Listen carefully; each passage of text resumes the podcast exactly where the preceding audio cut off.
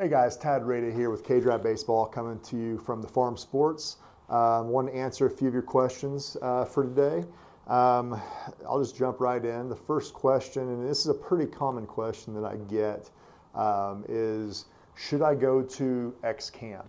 Um, you know, for more for recruiting purposes than just the generic camp or getting better aspect is should I go to you know a certain college camp or a certain showcase? Um, and again, this isn't really a one size fit all answer as you're gonna, you guys find out. It's very, very individualized towards each person. Um, but my advice is always my first question to the person when they, hey, say, this person or this coach wants me to come to camp, you know, should I go? My first piece of advice or my first question is always, are you interested in that school? If you go to the camp and you spend $100 or 125 or 300 or whatever the number is, plus travel fee and all the other stuff to get there. My first question is, okay, let's say you perform really, really well, and you know you, the coach is very interested, and he offers you.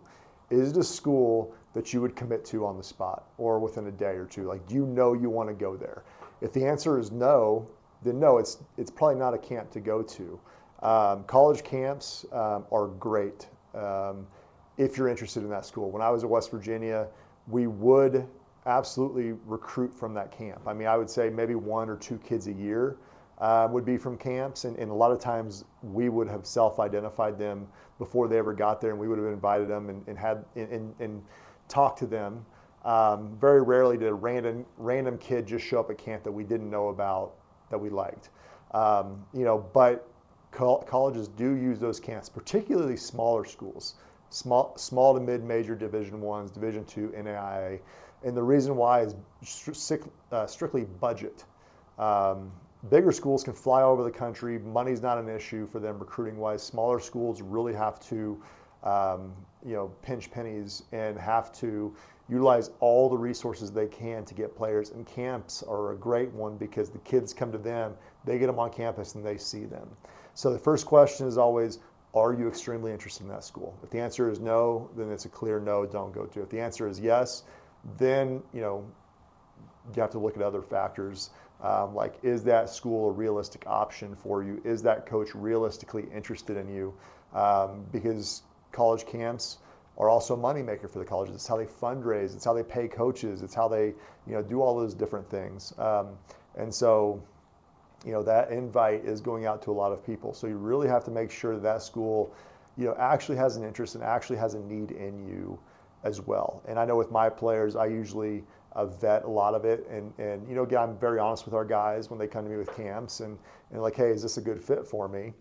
Um, you know, usually I tell them, and I'm able to tell them from a skill standpoint, yes or no. That's that's that's a pretty easy answer. And then I usually guide them through the, you know, are you interested in the school or are you not? You're just looking for an offer, um, and then we go from there. Because you know, too many coaches um, and there's programs even close to us. They just they they help kids, and they just sign kids at schools just to get them off the radar and radar and say they're committed.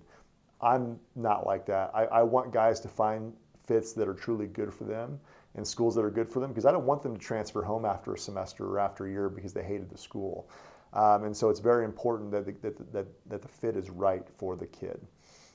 Um, so moving on from camps, we talk a little bit more about showcases because these are two different things. A college camp and a you know college showcase are typically two different things. A camp is a lot of times put on by the university or the college or the junior college or wherever. Uh, showcases, when, when asked, are usually a little bit more more broad, um, and showcases typically are put on by private you know businesses or private organizations, and they get you know eight or four, or fifteen or twenty schools, however many schools they can get it's it, it's a lot of schools coming to see players. Um, and again, most of the time these are money makers. They are great uh, ways to recruit players for coaches, but the coaches are getting paid to come. They're not coming most of the time out of goodwill. They're, they're coming because they're getting paid, and they hope they can see a player too. Um, and so for the showcases, a couple things to look out for. Um, first, when you get invited to a showcase, know the time of year, know the NCAA rules. Um, if you have an organization that is in that's doing a showcase in a dead period and they're and they're touting that Division One schools are going to be there, you really need to push back and question it because obviously during dead periods, college coaches can't go out um, to showcases and they can't go off campus and all those things. So uh, make sure that college coaches will actually be there when you go. Second, again, make sure that the coaches that are attending are at, at the skill level um, that you can play at. So, um, you know, if, if you're going and, and there's a wide range of big Division One, mid majors, some Division Two, junior colleges, that's that's a good camp to go to because there's a lot of eyes on you. And again, look at the schools and be honest that am I interested in any of these schools or not? And if the answer is no, then don't go. If the answer is yes, and, and they fit within your uh, where your talent lies, then then it's it's a good fit. Um, you know, so it's always always asking your question or yourself those two questions: Do I like the schools? Am I able, talent-wise, to play at that level uh, of school? And uh, you know, you can go and answer. You know, then from there you can go and, and answer the question whether you should go.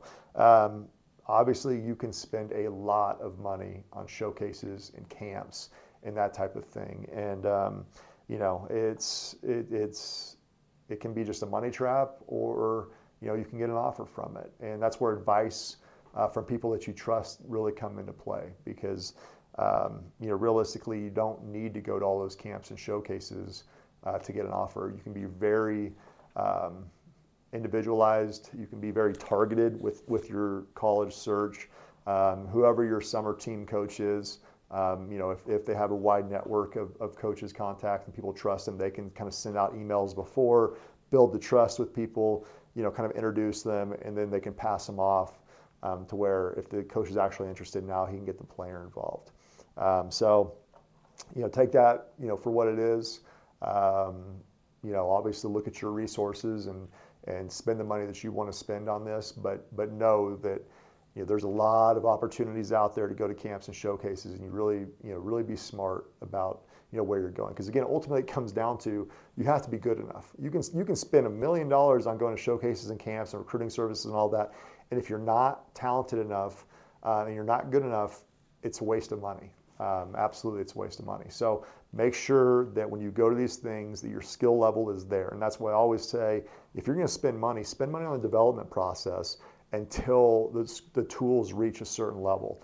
Um, you know, you got too many eighth graders and freshmen that all they're worried about is recruiting, and they're throwing 78 miles an hour off the mound, or they're throwing 74 because somebody told them they have to start the recruiting process now, and then they get all stressed, and the parents are stressed because they feel like they're late. You're not late. If you're an eighth grader, or you're a freshman, or you're a sophomore, you're not late.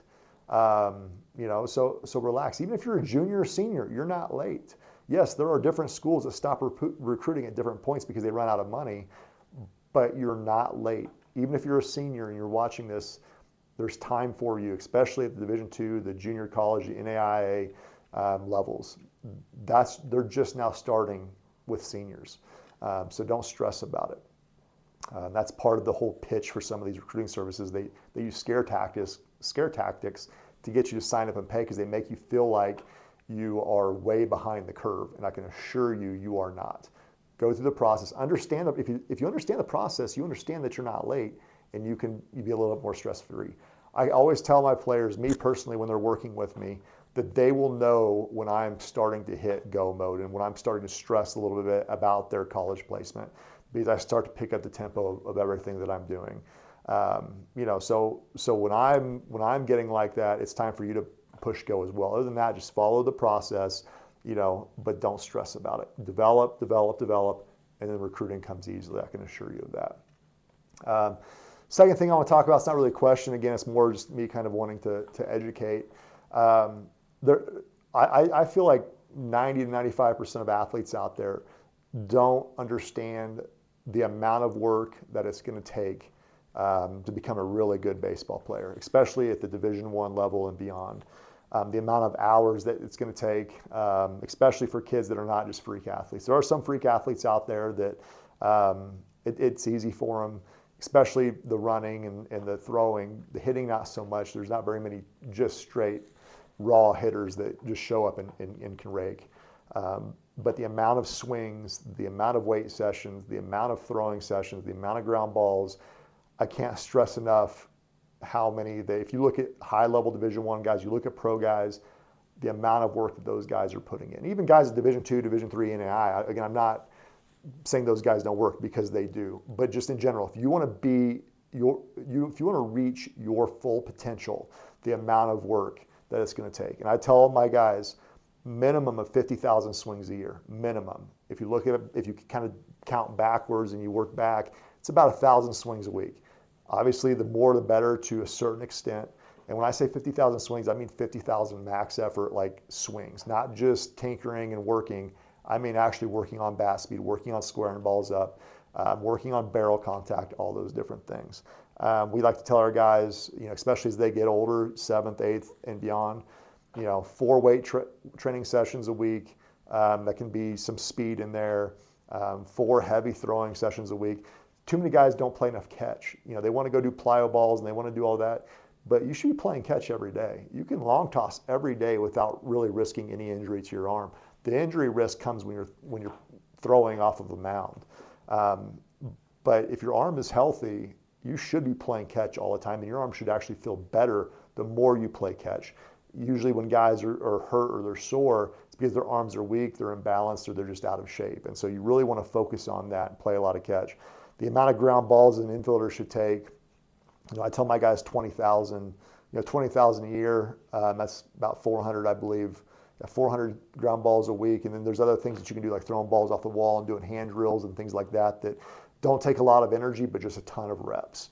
Um, you know, baseball is such a high repetition sport that if you don't put in the number of hours, the number of reps, and the number of sessions day over day, and kind of build that that compounding interest, you're just not going to be able to make it. So, you know, if if, if you have that high high level goal um, and you're not putting in those types of hours or those types of numbers, you're just fooling yourself.